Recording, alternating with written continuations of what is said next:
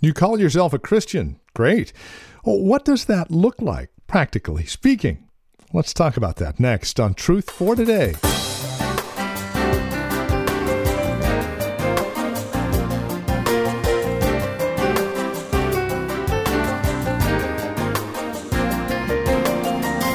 A pine tree has certain characteristics that other trees don't have. Rather than leaves, they have needles. They grow straight and end up tending to look pointy at the top. Well, so true, a Christian. If you are a Christian, you have a certain way that you look. You have characteristics. So, what are they? Glad you asked. Let's talk about them today on Truth for Today, the ministry of Valley Bible Church here in Hercules. Our teacher and pastor takes us back to the book of Ephesians characteristics of the child of light. Here's Pastor Phil Howard with today's program. Begin at verse 1 of chapter 5. Be imitators of God, therefore, as dearly loved children. Wouldn't you like someone to say, You mimic God? Every time I see you, it's like you're, you're duplicating God. That's the model and live a life of love, just as Christ loved us and gave himself up for us as a fragrant offering and sacrifice to God. Now, there's the template, there's the model that the believer is to live after the Father and the Son.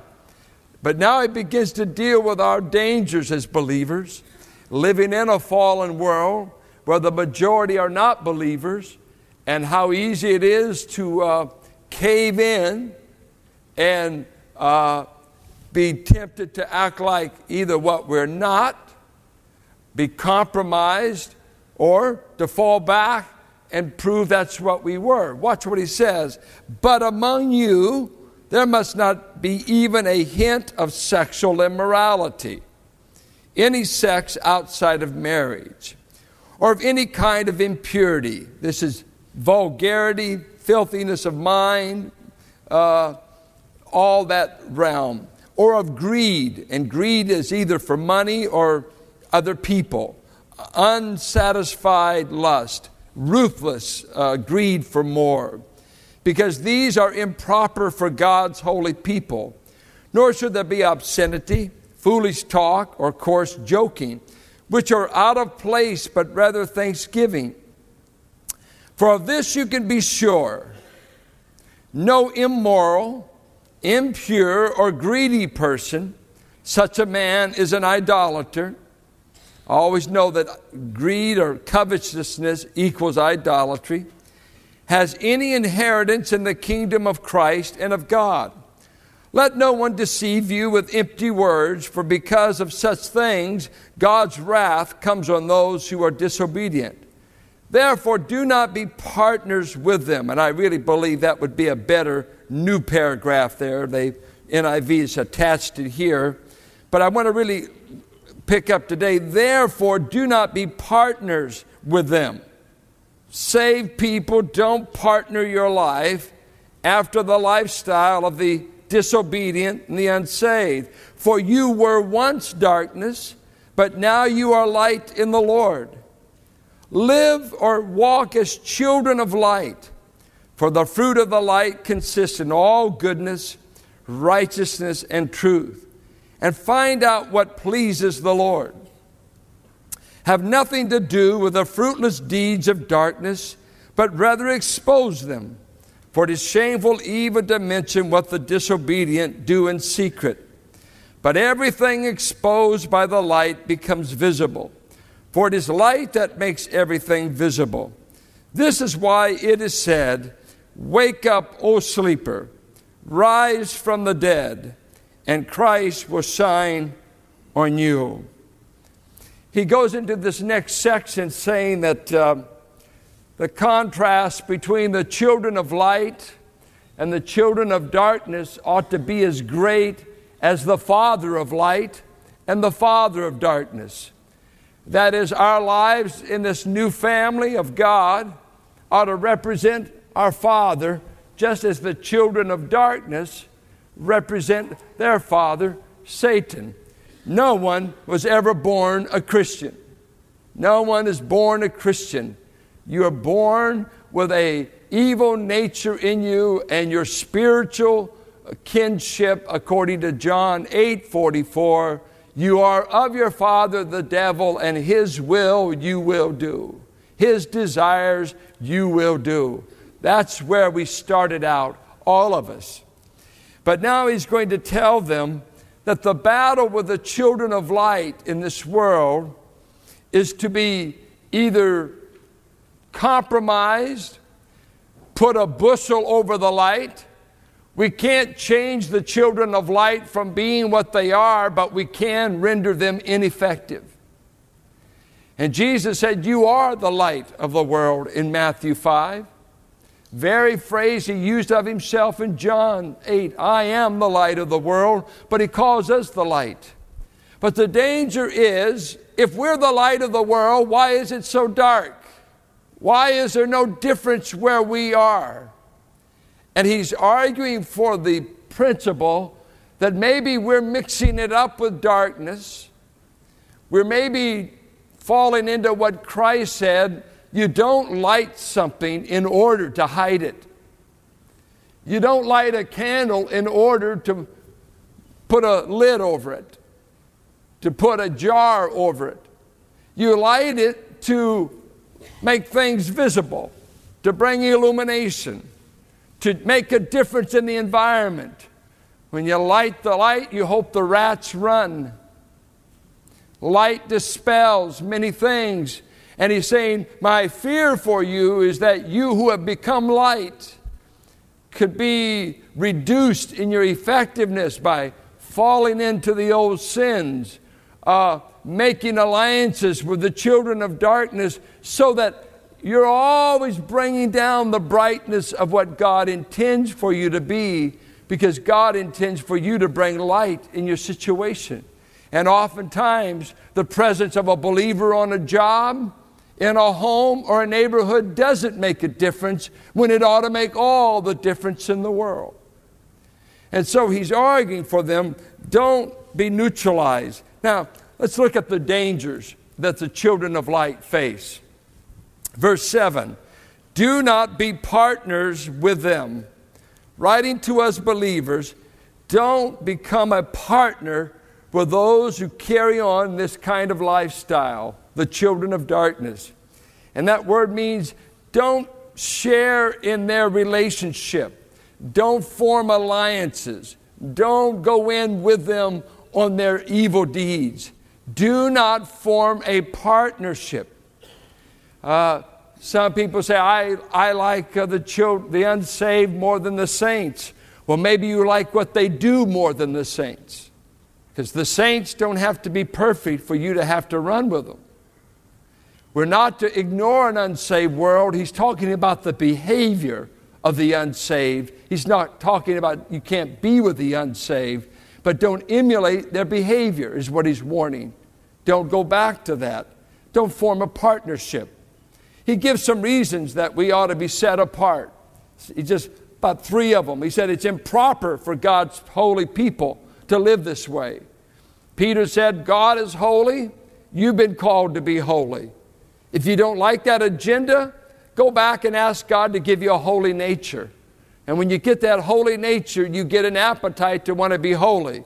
If you have no appetite for holiness, assume you're not saved. Assume you're not saved. Because a part of this divine nature he puts in us is he that doeth righteousness has been born of God. 1 John 2:29. He that's been born of God cannot practice sin, 1 John 3 9. He that's been born of God loves the brethren, 1 John 4. Read the whole chapter. He that's born of God treats Jesus as though he's the Christ, 1 John 5 1 through 3. You see, if you don't have the appetite, quit lying to yourself. Just say, I don't have the appetite. I don't want to be holy. The reason you don't want to be is you're not. And the reason you're not is you don't know Him. Don't make up a bunch of uh, new diagnosis. Just those who know their God want to be like Him. It's just in the birth, it's in the new nature. It's not that you're a super saint, it's just you're a saint. I'd sin a lot more if I could enjoy it. It's terrible what I can't enjoy in sin. I mean, come on. Folks are out here robbing banks, and I can't have a good fight with my wife, even when I'm right. And that's been the fight for 37 years. She's not convinced. But the least things can bother the saints because God is making us holy. He's making us have His perspective on things. It's all a part of this divine operation in the heart. It's just amazing. You hate the things you used to love, and you come to love the things you used to hate. I used to hate going to church. Anybody ever hate going to church? I hope it's not right now, but you know, it used to. I hated it. I mean, it was like going to the police station every weekend to find out I was a thief, and I already knew it because I had no appetite for the things of God, and I never got that until I met Him. He warns these children of light uh, be sure that if you emulate the behavior of the unsaved, you may be a candidate for the wrath of God. Don't let anyone deceive you with empty words, because the wrath of God comes on the disobedient. And I think the great warning he gives here is don't be deceived. And what is the deception that he's afraid of for them? I believe the deception is this there's no consequences to sinning. Don't let anyone deceive you with empty words. For because of such things, oh, you can do this, it doesn't bother God. There's no consequences. We're all God's children. We all sin a little bit. For because of such things, God's wrath comes on those who are disobedient. The first lie in the Bible was the denial of consequences for sin. If you eat the fruit, you will not die. Has anybody gone to any funerals lately? Every time you drive by the cemetery, God is shouting to the race, the consequences of sin is death. Don't be deceived. Don't let anyone deceive you that it doesn't matter how you live. I, I accepted Jesus, and who cares how I live? That was in the early church called antinomianism, that salvation never affects how one lives. I write this line A Christianity that does not change my life is one that will not change my destiny. The only way you can be sure you're going to heaven is He's already started changing you down here. And if He hasn't changed you down here, you have no confidence you'll be there. Because life change guarantees me I'm on the right course for the heavenly city. I will meet God because He's already doing a work in your life here. So, a Christianity that doesn't change life will not change your destiny. You're still a child of hell until you come to have a heavenly birth from above. Well, uh, verse 8, he tells them, Be sure that what you are is not what you were. Now that's profound. I'm almost confused saying it. But notice there, for you were once darkness. Now, can you say that? Now, notice he didn't say you were in the dark, he said you were the darkness. You were a child of darkness, and you were once darkness. That's, that was your realm. But now you are light in the Lord. Now, that is so marvelous. Now, uh, you've got to know, you've got to know what you were. And you might say, well, that's what I still am. Okay. You need the but now. you were, and I still am. Okay. At least you know where you are.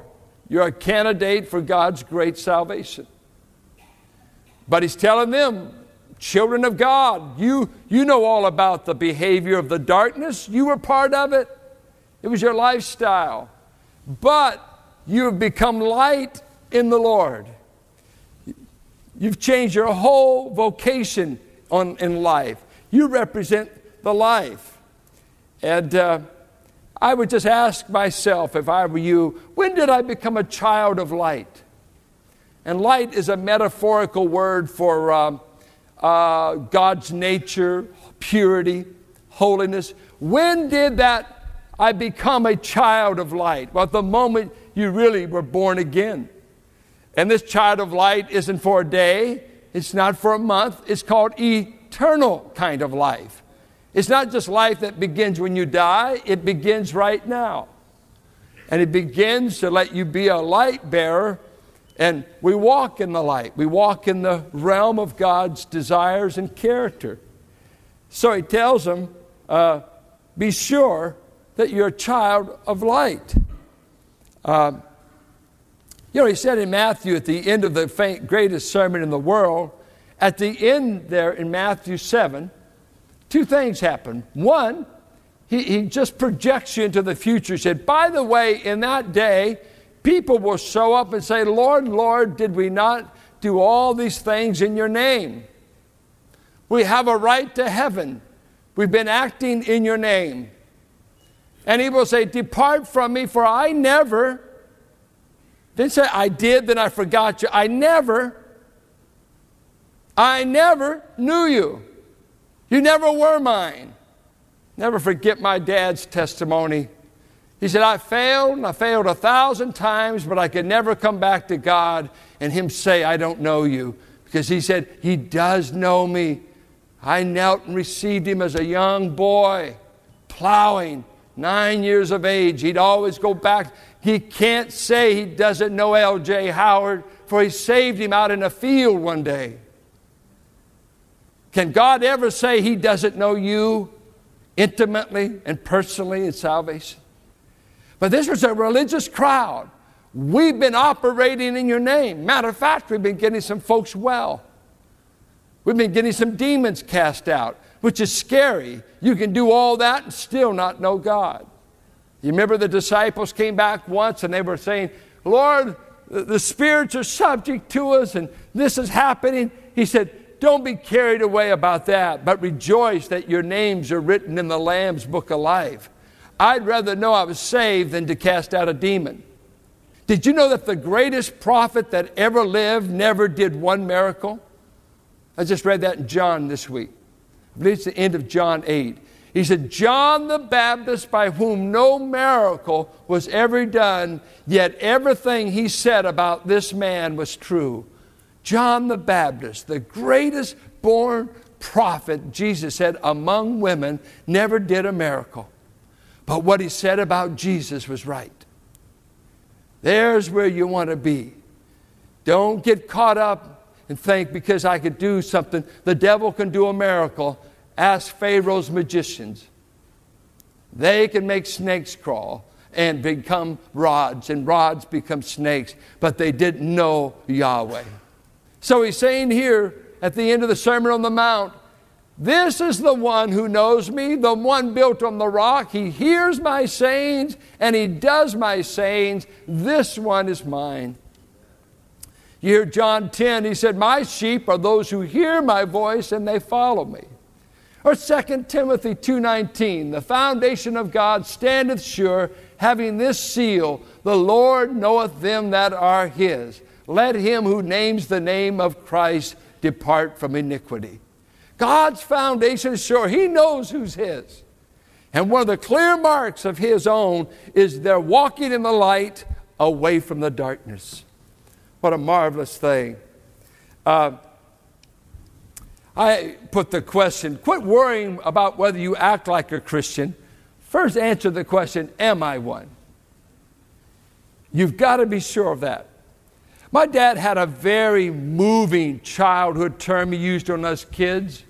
It went this way If you've got any brains, act like it. Isn't that moving? It made all of our IQ double. You know, just he'd get aggravated. Do you have any brains? Act like it. I'd say, Do you have any salvation? Act like it. That's exactly what Paul's saying. If you're a man, have you ever heard that? If you're a man, act like it. Well, what are we saying there? That being a man is more than gender? I think so. We're hoping behavior matches gender. And we're saying if you're a Christian, act like it.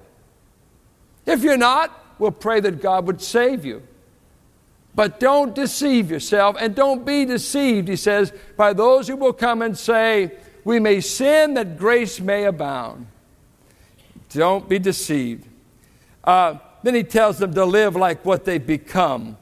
And uh, how do the children of light live? Look straightforward. He says, uh, Live out the fruit of the light. And he says, This light will make you act in goodness, righteousness, and truth.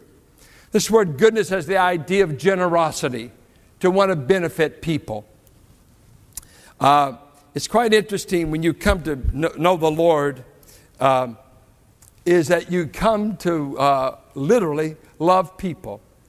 Uh, Pastor Rollins and I have talked sometimes about uh, various uh, attenders of this church. And one time we were discussing this one person that seems to be so knowledgeable. And uh, Rich says to me, he said, Ah, he doesn't know God.